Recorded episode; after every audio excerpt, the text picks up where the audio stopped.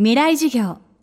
この番組はオーケストレーティング・ア・ブライター・ワールド NEC 暮らしをもっと楽しく快適に川口義賢がお送りします。未来授業水曜日。チャプター3未来授業。今週の講師は旅人でエッセイストの高野照子さんです。映画会社東映で18年間テレビプロデューサーを務めた後2011年に独立。これまで訪れた国は65カ国以上に及びます。旅をめぐるエッセイも人気でパワフルな語り口からメディアへの出演や講演会にも引っ張りだこです。ここ数年は大正大学で教壇にも立っています。講義のタイトルは異文化特別研究。旅やコミュニケーションを通して人と人生を学ぶ授業です。未来授業3時間目。テーマは旅は出会い。旅は学校。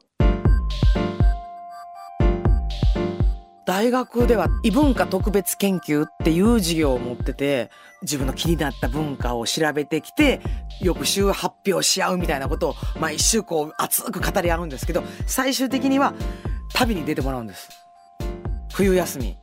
でもあの旅って言ってもお泊まりが難しかったらもうあの日帰りでもいいんですけどとにかく家を出る時に今日は旅に出るぞと思って出て誰かとお話しして食堂のおばちゃんでも神社のね人でももう誰かとお話ししてツーショット写真を撮ってきてって。でその人といろいろお話ししてどうしてその人がこの仕上がりになったんやろうっていうことに思いを馳せてみてっていうあのリポート出すんですけどめっちゃ力作もあって面白くて。でまあもう海外に出ていく子供も出てきたんで一人旅で。だってその人がその人になったっていうのは全部理由があるんで急にその人にならないですよ。あの赤ちゃんの。ね、こうギャーって生まれた時は何にもねその偏見もなければ差別心もなくいろんな人と出会っていろんなこと吹き込まれて世間のいろんなねあの風を受けてなんか意地悪するようになったりとか人の気持ちを汲み取ることができるようになったりとかでもどんな人に囲まれて育ったかに尽きるんですよねその人の仕上がりって。いい人にさえ出会えばどんな人も変われると思ってますし幸せな人はね意地悪しませんからね。ほんま幸せあの、ま、もうまあ皆さんにもあの一つを心に留めておいてもらいたいと思うんですけど例えば私もね上司に意地悪されてうわー辛いわーっていうことをちょっとお話しさせてもらいましたけど今ならわかりますよ。あの上司もかわいそうな人やったやなって。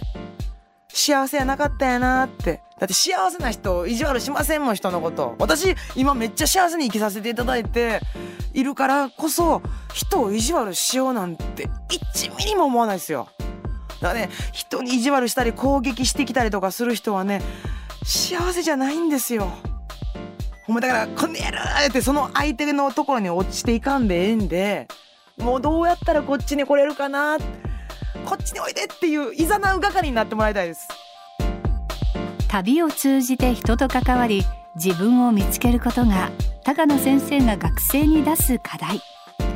高野さん自身旅からたくさんのことを学びました。いやもう人との出会い人との出会いでしか変われないですよね。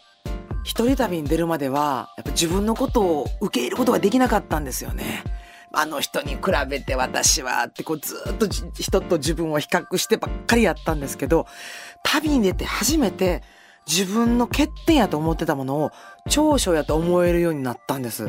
で、それまでは私なんてね、もうブスでデブで貧乏でね、もう方向音痴で、もうなんかええ、とこ全くないやんと思ってたんですけど、あ、もう方向音痴やからこそいろんな人にエクスキューズミー言うて道聞いてそしたらみんな優しく教えてくれはるんですよ道聞いてね怒られたこと一回もないですもんどうした？ういやつめ。みたいなね。うちの国で迷ってんの？みたいな。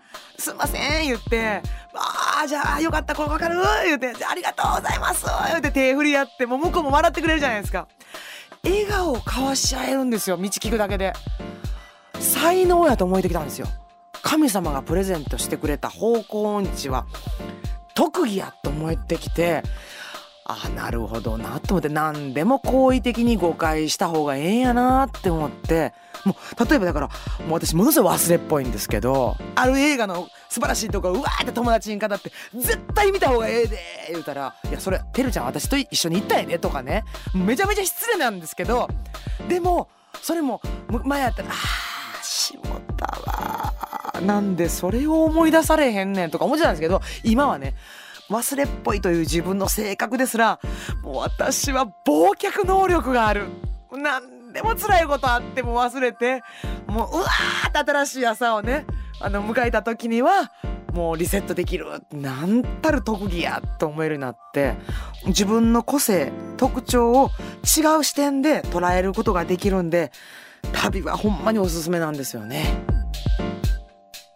未来授業。今週は旅人。高野照子さん。今日のテーマは旅は出会い旅は学校でした。最近文と写真を手掛けたフォトブック生きるって何を出版しました。明日はそのお話です。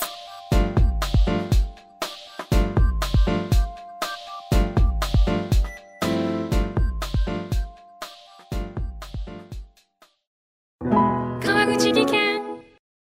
階段での転落大きな怪我につながるので怖いですよね。足元の見分けにくい階段でもコントラストでくっきり白いスベラーズが登場しました。皆様の暮らしをもっと楽しく快適に。川口技研のスベラーズです。未来授業。この番組はオーケストレーティングアブライターワールド NEC 暮らしをもっと楽しく快適に川口技研がお送りしました。